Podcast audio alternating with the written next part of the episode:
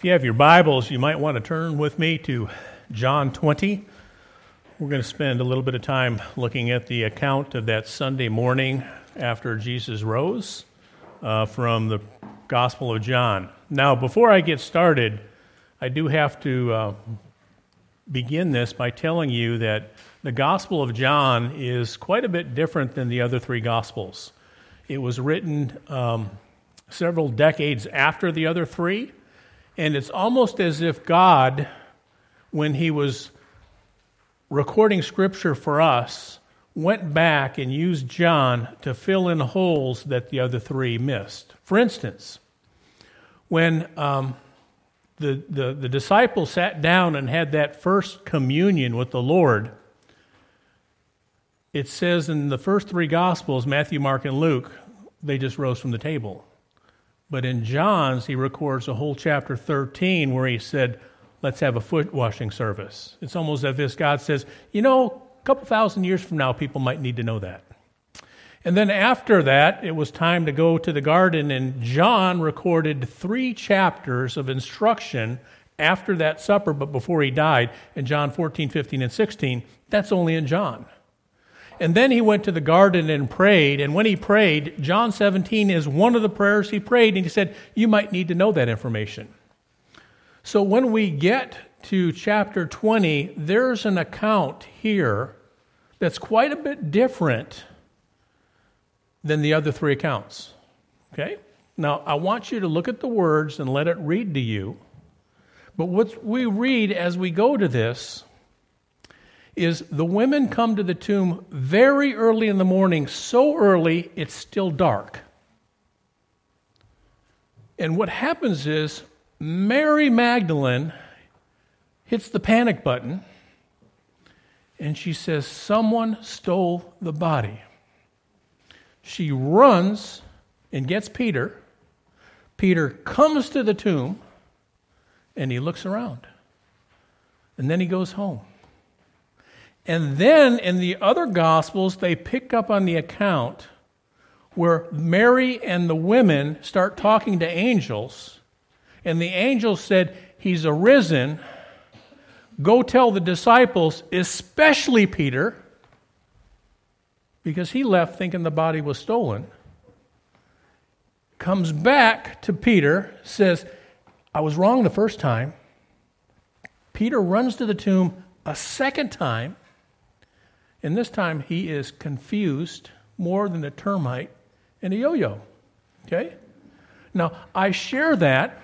Why would John record this? We want to have this warm, fuzzy feeling about the resurrection came, everybody was happy, everybody was safe, everybody was pleasant, but that's not our world. And John knew sometimes it takes grace to understand grace. Sometimes we need a little extra help understanding things. Okay, so I've told you what I'm going to tell you. We're going to read Scripture and see if it's actually so. And then we want to look at life from the perspective of Mary Magdalene and Peter that Sunday morning. What a ball of confusion that was. But resurrection knowledge can fix all that. And that's where we're going. Okay? So, with this being done, let's get started here. And I'm going to kind of give you a little preview getting ready for John 20, starting at verse 1. What happened was is what when Jesus was on the cross, the Jews were very uncomfortable with Jesus being on the cross uh, during the Sabbath. Okay, so what happened was is the Jews went to Pilate, and this is recorded in John 19 and verse 31. He went to Pilate, and they said, Pilate, you know, the, the, the Sabbath is coming up. Can, can kind of hurry up the death process? That sounds kind of cold, but that's exactly what they did. So Pilate went out and he sent some soldiers to break their legs. Okay? And then in John 20 and 42, after they found out that Jesus was dead, they didn't have to break his legs, Nicodemus picks up Jesus' body and he's hurrying.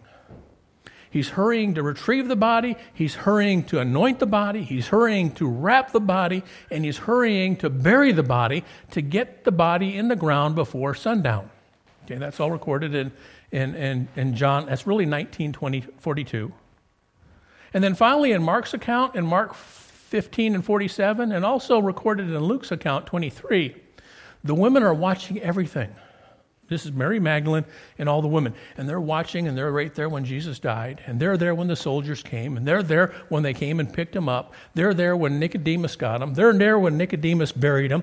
And they, they watched him anoint him. They watched him wrap him. They watched him put in the tomb. And they watched him hurrying before. And you know what happens? The women said, Nicodemus didn't do it right. They wanted to rebury Jesus. That sounds gruesome, doesn't it? But that's exactly what they wanted to do. So we keep on going with the account. Not satisfied with Jesus' burial, Mary Magdalene and the woman took steps to rebury Jesus. So what they did is they went, and this is recorded in Mark 16 and verse 1, they went and bought spices and they had to wait a couple of Sabbaths. This is also recorded in Luke 23. They prepared spices and they had to wait a Sabbath. And then in John in verse 20, they came very early Sunday morning. But the funny thing was, is they planned all this out. There's only one thing they forgot. They didn't pay attention to how much muscle it was going to take to roll that rock away until they almost got right there at the sepulchre. Right? So they're coming up to it, and this is recorded in Mark 16, verse 2 and 3. Approaching the sepulchre, they ask, Who shall roll the stone away? Okay? But God was there. What did he do? He sent an earthquake. Well, he sent angels to have an earthquake, and he rolled it away for them. Okay? And he shook the earth. That's all right there. And then Mark, Luke 24 and verse 1, they arrived and they found the stone had been rolled away. Okay, so with all that being said, that's kind of the groundwork.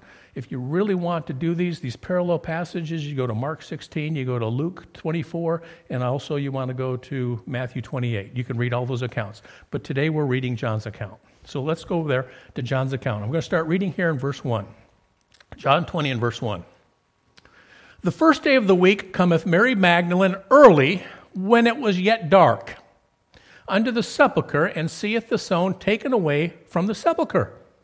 And she runneth and cometh to Simon Peter and to the other disciple whom Jesus loved, that would be the Apostle John, and saith unto them, They have taken away the Lord out of the sepulchre, and we know not where they have laid him. So her first report of the crime scene is a theft. That's what, she, that's what she's got. She, she made this assumption. Now, I know Jesus preached his death, burial, and resurrection three days later on multiple occasions. But that was the last thing on their mind. So they arrive, and it's, it's dark. You got to think, they, they, you know, I don't, I don't know if they had a lantern or not. Those, that's just my imagination going. But it's dark, and she sees this gone away, and her first assumption or conclusion is someone stole the body. And she runs and go get Peter. And Peter jumps out of, I don't know if he jumps out of bed. I don't know if he's having his morning coffee. You know, I'm being silly. But, but, but he runs right to the, the, the graveyard. Okay? Peter therefore went forth and that other disciple and came to the sepulchre. So they ran both together, and the other disciple did outrun Peter and came first to the sepulchre. And he, stooping down and looking in, saw the linen clothes lying, yet went not in. Then cometh Simon Peter following him, and went into the sepulchre, seeth the linen clothes lie, and the napkin that was about his head, not lying with the linen clothes, but wrapped together in a place by itself. Then went in also the other disciple, which came first to the sepulchre, and he saw and believed. I ask you the question what did they believe? They didn't believe Jesus rose from the dead. Prove it. Next verse.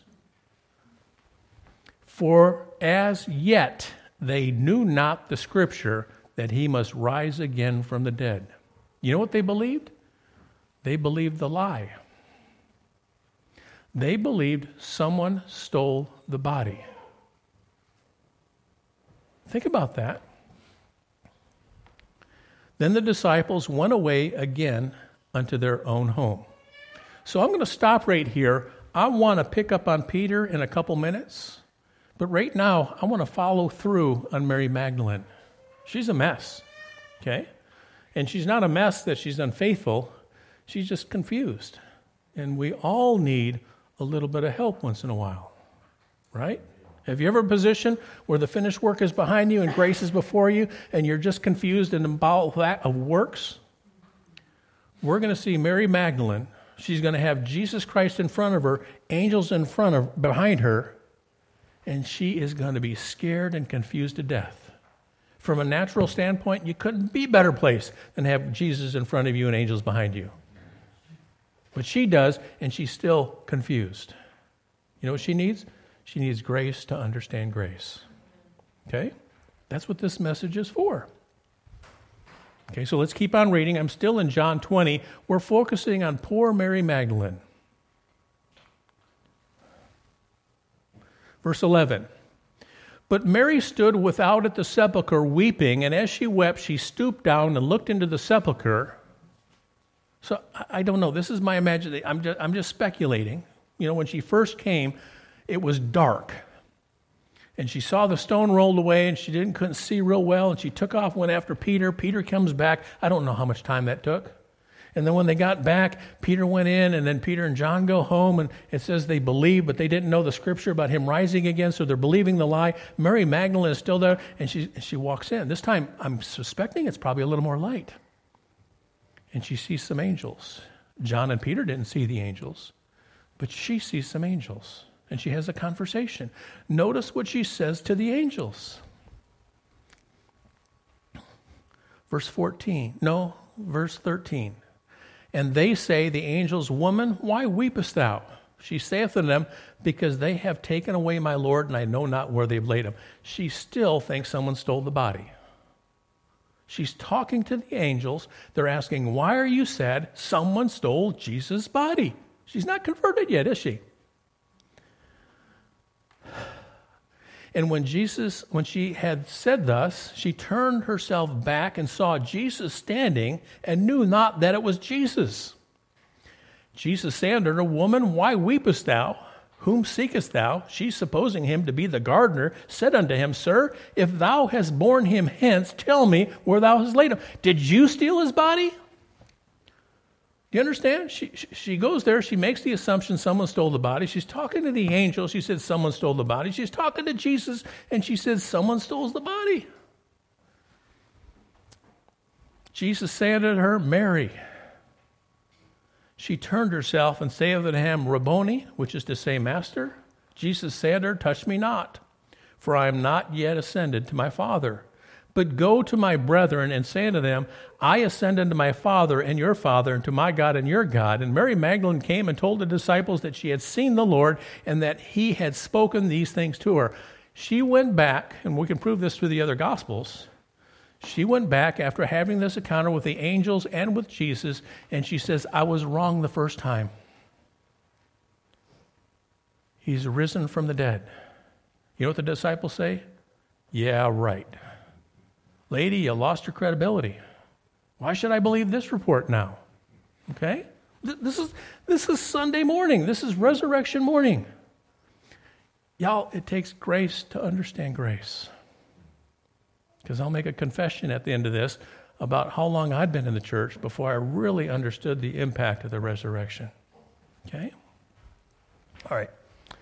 Let's go down here.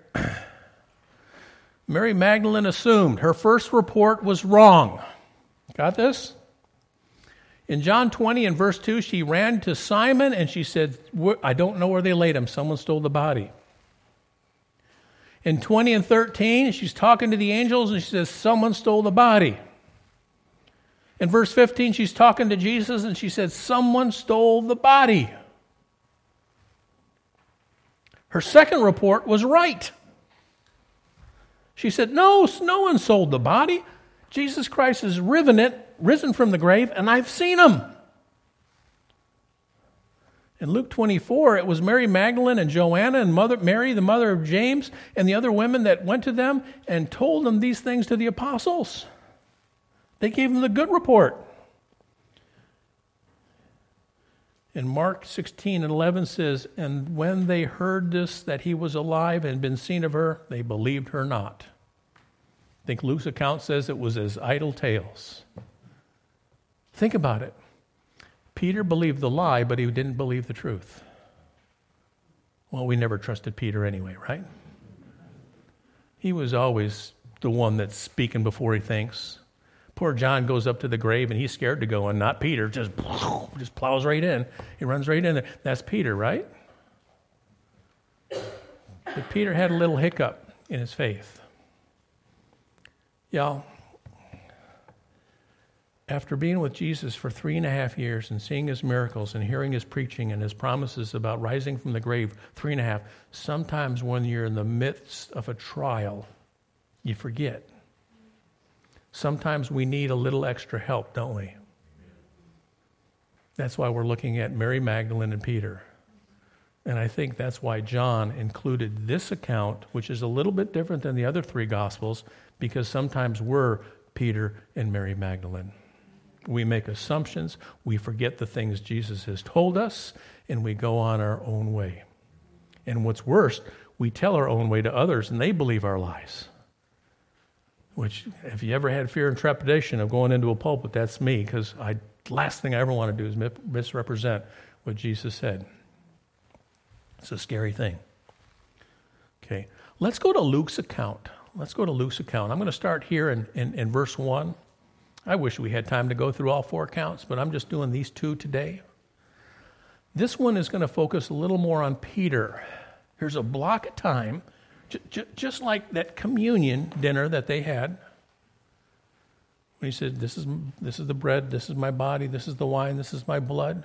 The other three accounts, he, they, as soon as they had that communion service, you know what they did? They had an argument about who was the best preacher. Oh, yeah, Peter, you think you can preach? Nah, Peter, you can't preach your way out of a paper sack. You ought to hear me preach. No, that's what that's the argument. And Jesus is listening to this. he says, Wait a second, time out, guys. We're going to have a foot washing service. You need to figure out how this thing works out. John's the only one that recorded this. Well, we come to this account, and this little hiccup about the false report and believing the false report and going home discouraged, John's the only one that recorded this. Let's read Peter now from here, 24 and verse 1. Now, upon the first day of the week, very early in the morning, they came to the sepulchre, bringing the spices which they had prepared and certain others with them. And they found the stone rolled away from the sepulchre, and they entered in and found not the body of Jesus. And it came to pass, as they were much perplexed about, behold, two men stood by them in shining garments, and they were afraid, and bowed down their faces to the earth. And they said unto them, Why seek ye the living among the dead? He is not here, but is risen. Remember how he spake unto you when he was in yet in Galilee. The, the, the, the angels are saying, He told you this was going to happen. Verse 7 saying, The Son of Man must be delivered in the hands of sinful men and be crucified, and the third day rise again. He says, We're on the third day. And they remembered his words and returned from the sepulchre and told all these things unto the eleven and to all the rest. It was Mary Magdalene and Joanna and Mary, the mother of James, and the other women that were with them, which told them these things to the apostles. Verse 11. And their words seemed as idle tales they believed them not. Why didn't you believe the women? Well, maybe part of it was the false report that came first. And they're saying, yeah, right.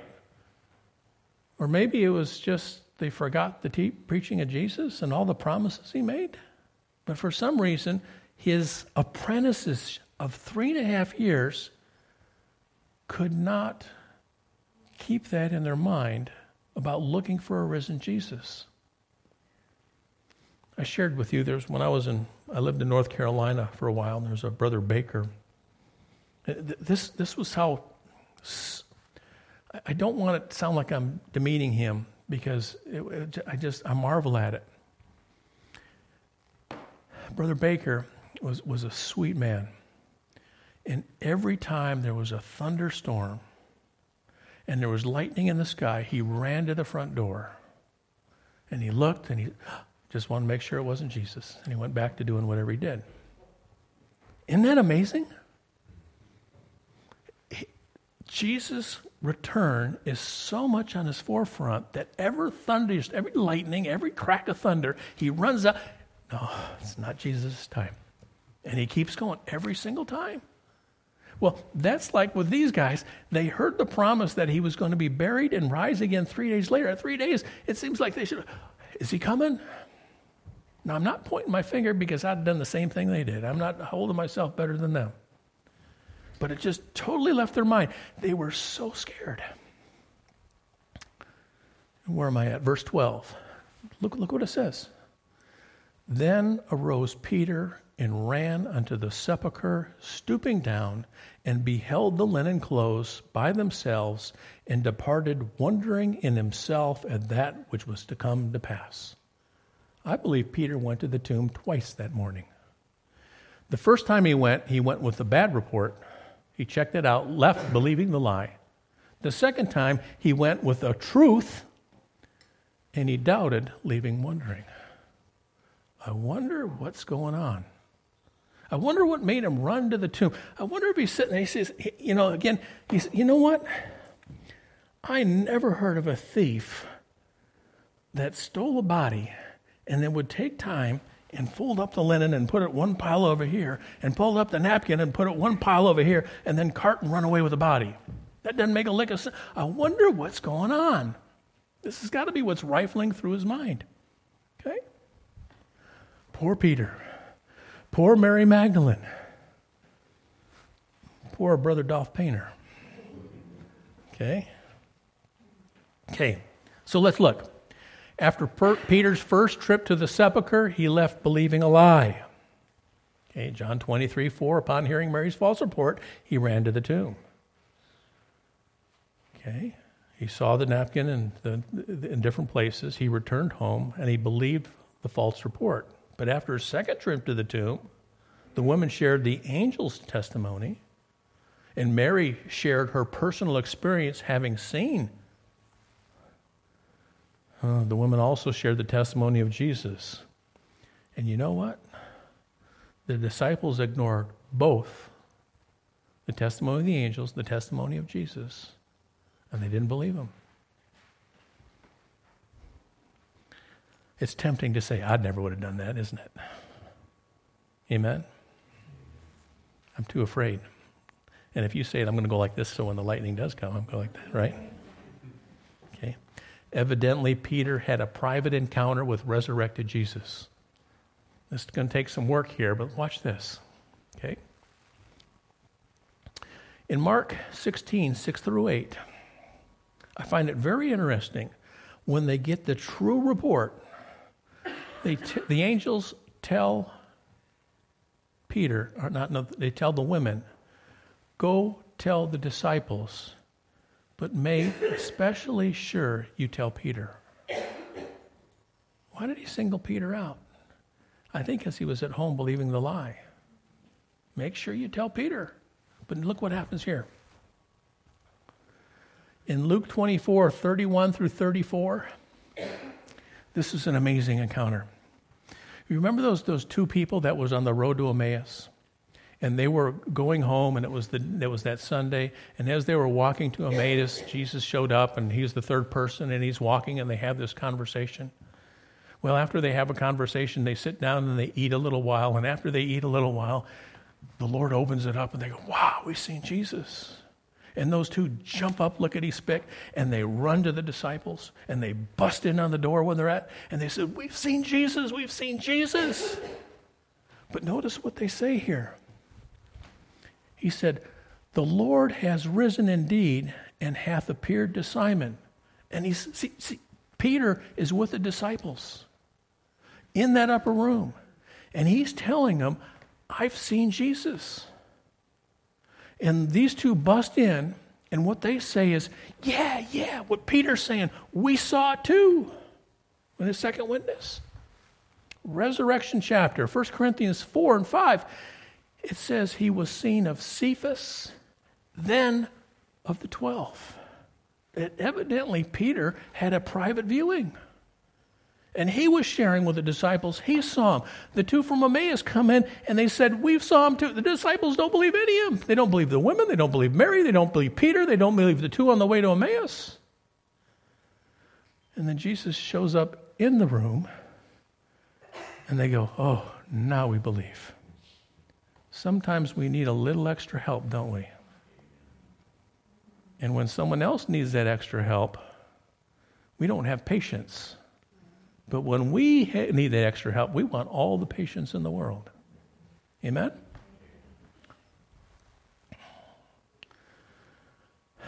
Jesus preached his death, burial, and resurrections on many occasions. Here's three. And I picked them all consecutively because I just, there's, there's no way you can miss it. These are not parallel accounts. In Mark 8 and 31, this is when he says, Who do men say that I am? And Peter says, Thou art the Christ. And he says, Thou hast well said. And this is what he tells them. And he began to teach them. He's the Son of Man shall suffer many things, rejected of the elders, chief priests, and scribes, and he's going to be killed. And after three days, he's going to rise again. That's recorded in John or Mark 8 and verse 31. In Mark 9:31, he taught the disciples. He said, "The Son of Man is delivered in the hands of men; they shall kill him, and when he is killed, he shall rise the third day." That's the second time, right in a row. In chapter 10, he teaches them again. This is when James and John want to sit on the right hand and the left hand, and the mom's trying to get them scooped in there, and he teaches them again. And he says, The Son of Man shall be delivered to the chief priests and the scribes. And they shall condemn him to death and deliver him to the Gentiles and mock him and scourge him and spit upon him and kill him and the third day rise again. They heard Jesus preach that he was going to rise on the third, at least these three times. I could probably quadruple it and say it was at least a dozen times. And when it came to it, and you know what? The Jews took him and they delivered him to the Gentiles and they mocked him and they spit upon him and they killed him and they buried him. Everything he said played out exactly like he said. But they forgot that last statement. On the third day he shall rise again.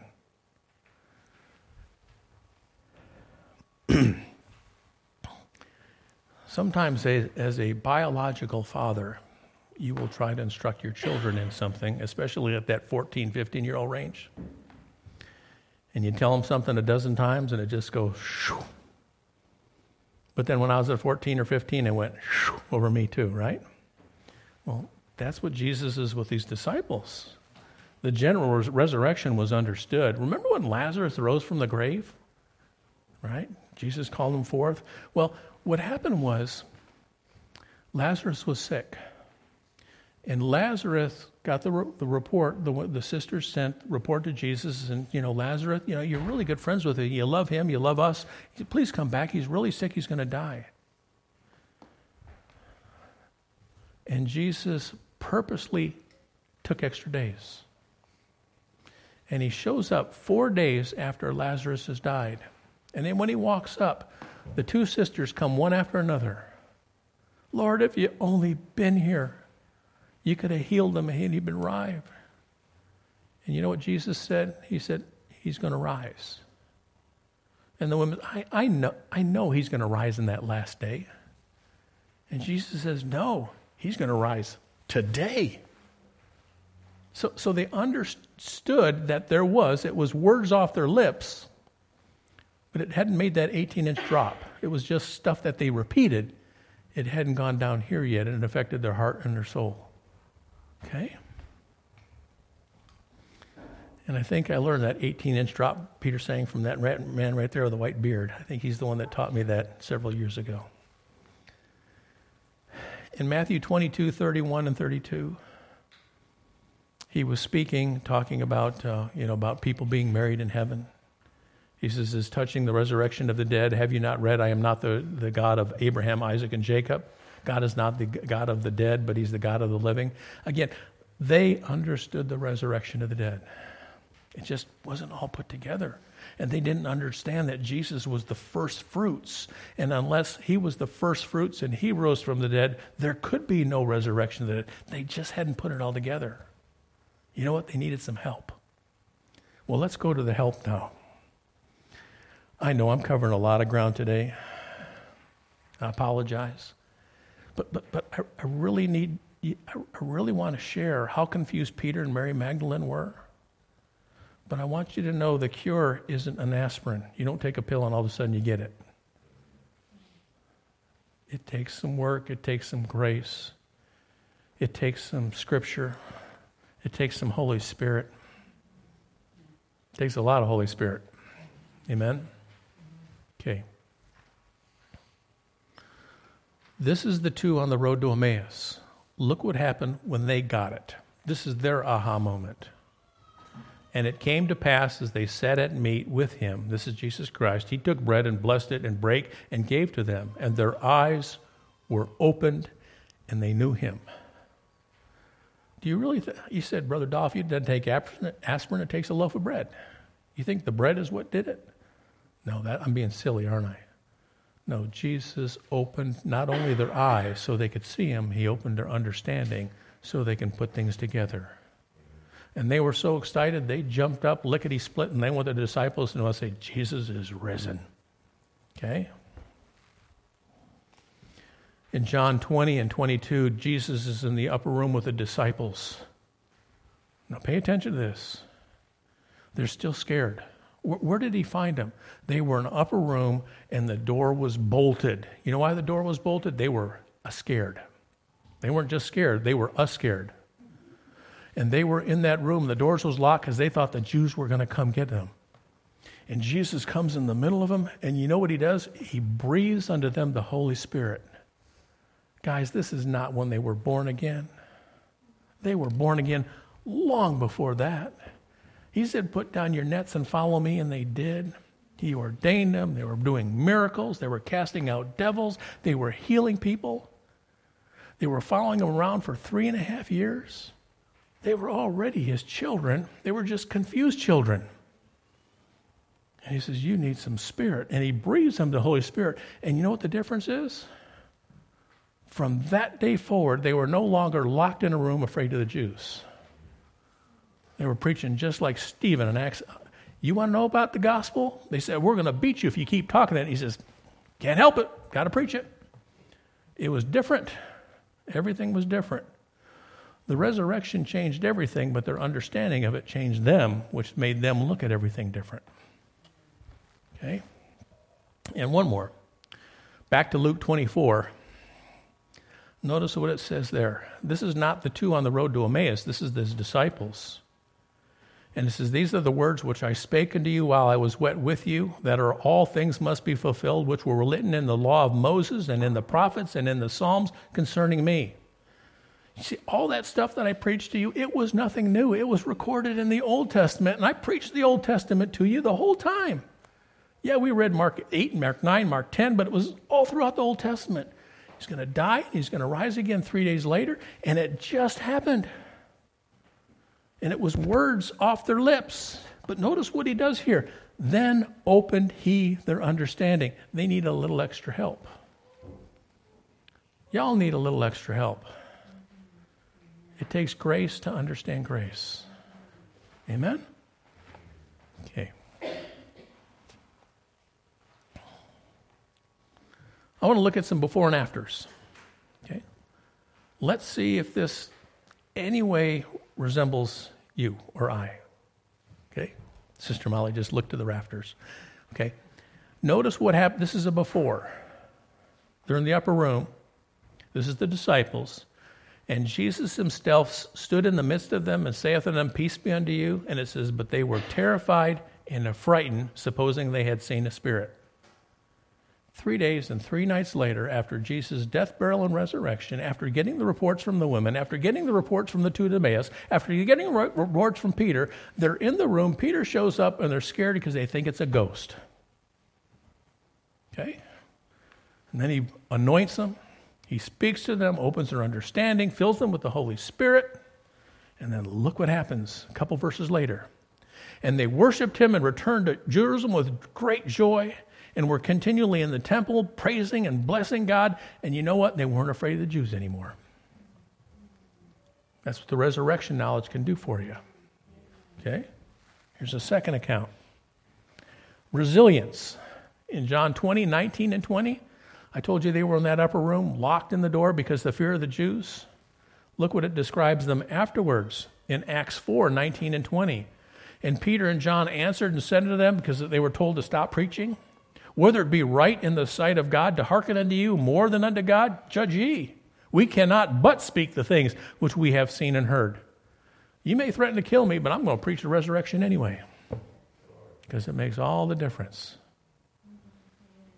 Okay. Got one more passage. This is it. And the congregation, if you're a visitor here, the congregation knows it's a 50 50 chance this is my last passage, okay? But this is my last passage. I'm in 1 Peter chapter 1, and I'm going to give my testimony, okay?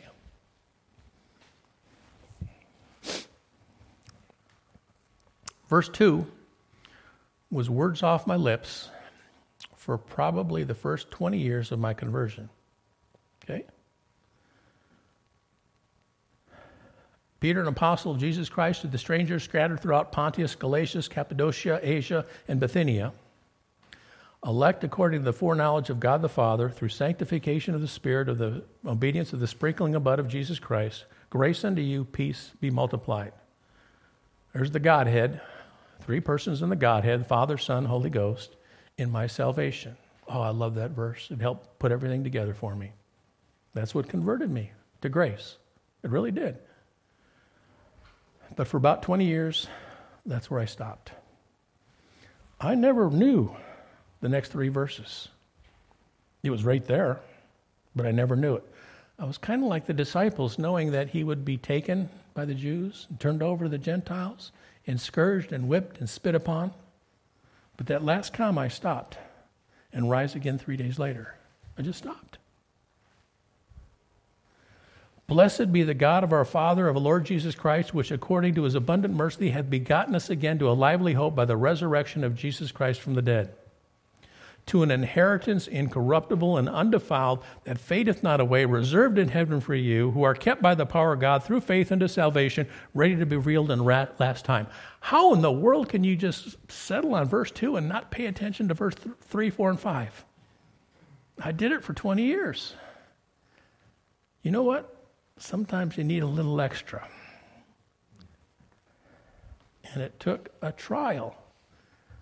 It took a death of someone very close to me to realize yeah, verse 2 is good, but 3, 4, and 5 are way better. That's where our hope is. You know, 1 Corinthians 15, 14 says, Without the resurrection, your faith is vain. Without the resurrection, my preaching is vain. We, we got to have it. As Paul Harvey said, that's the rest of the story. That's the completion of the story. There it is. So we go on with this passage.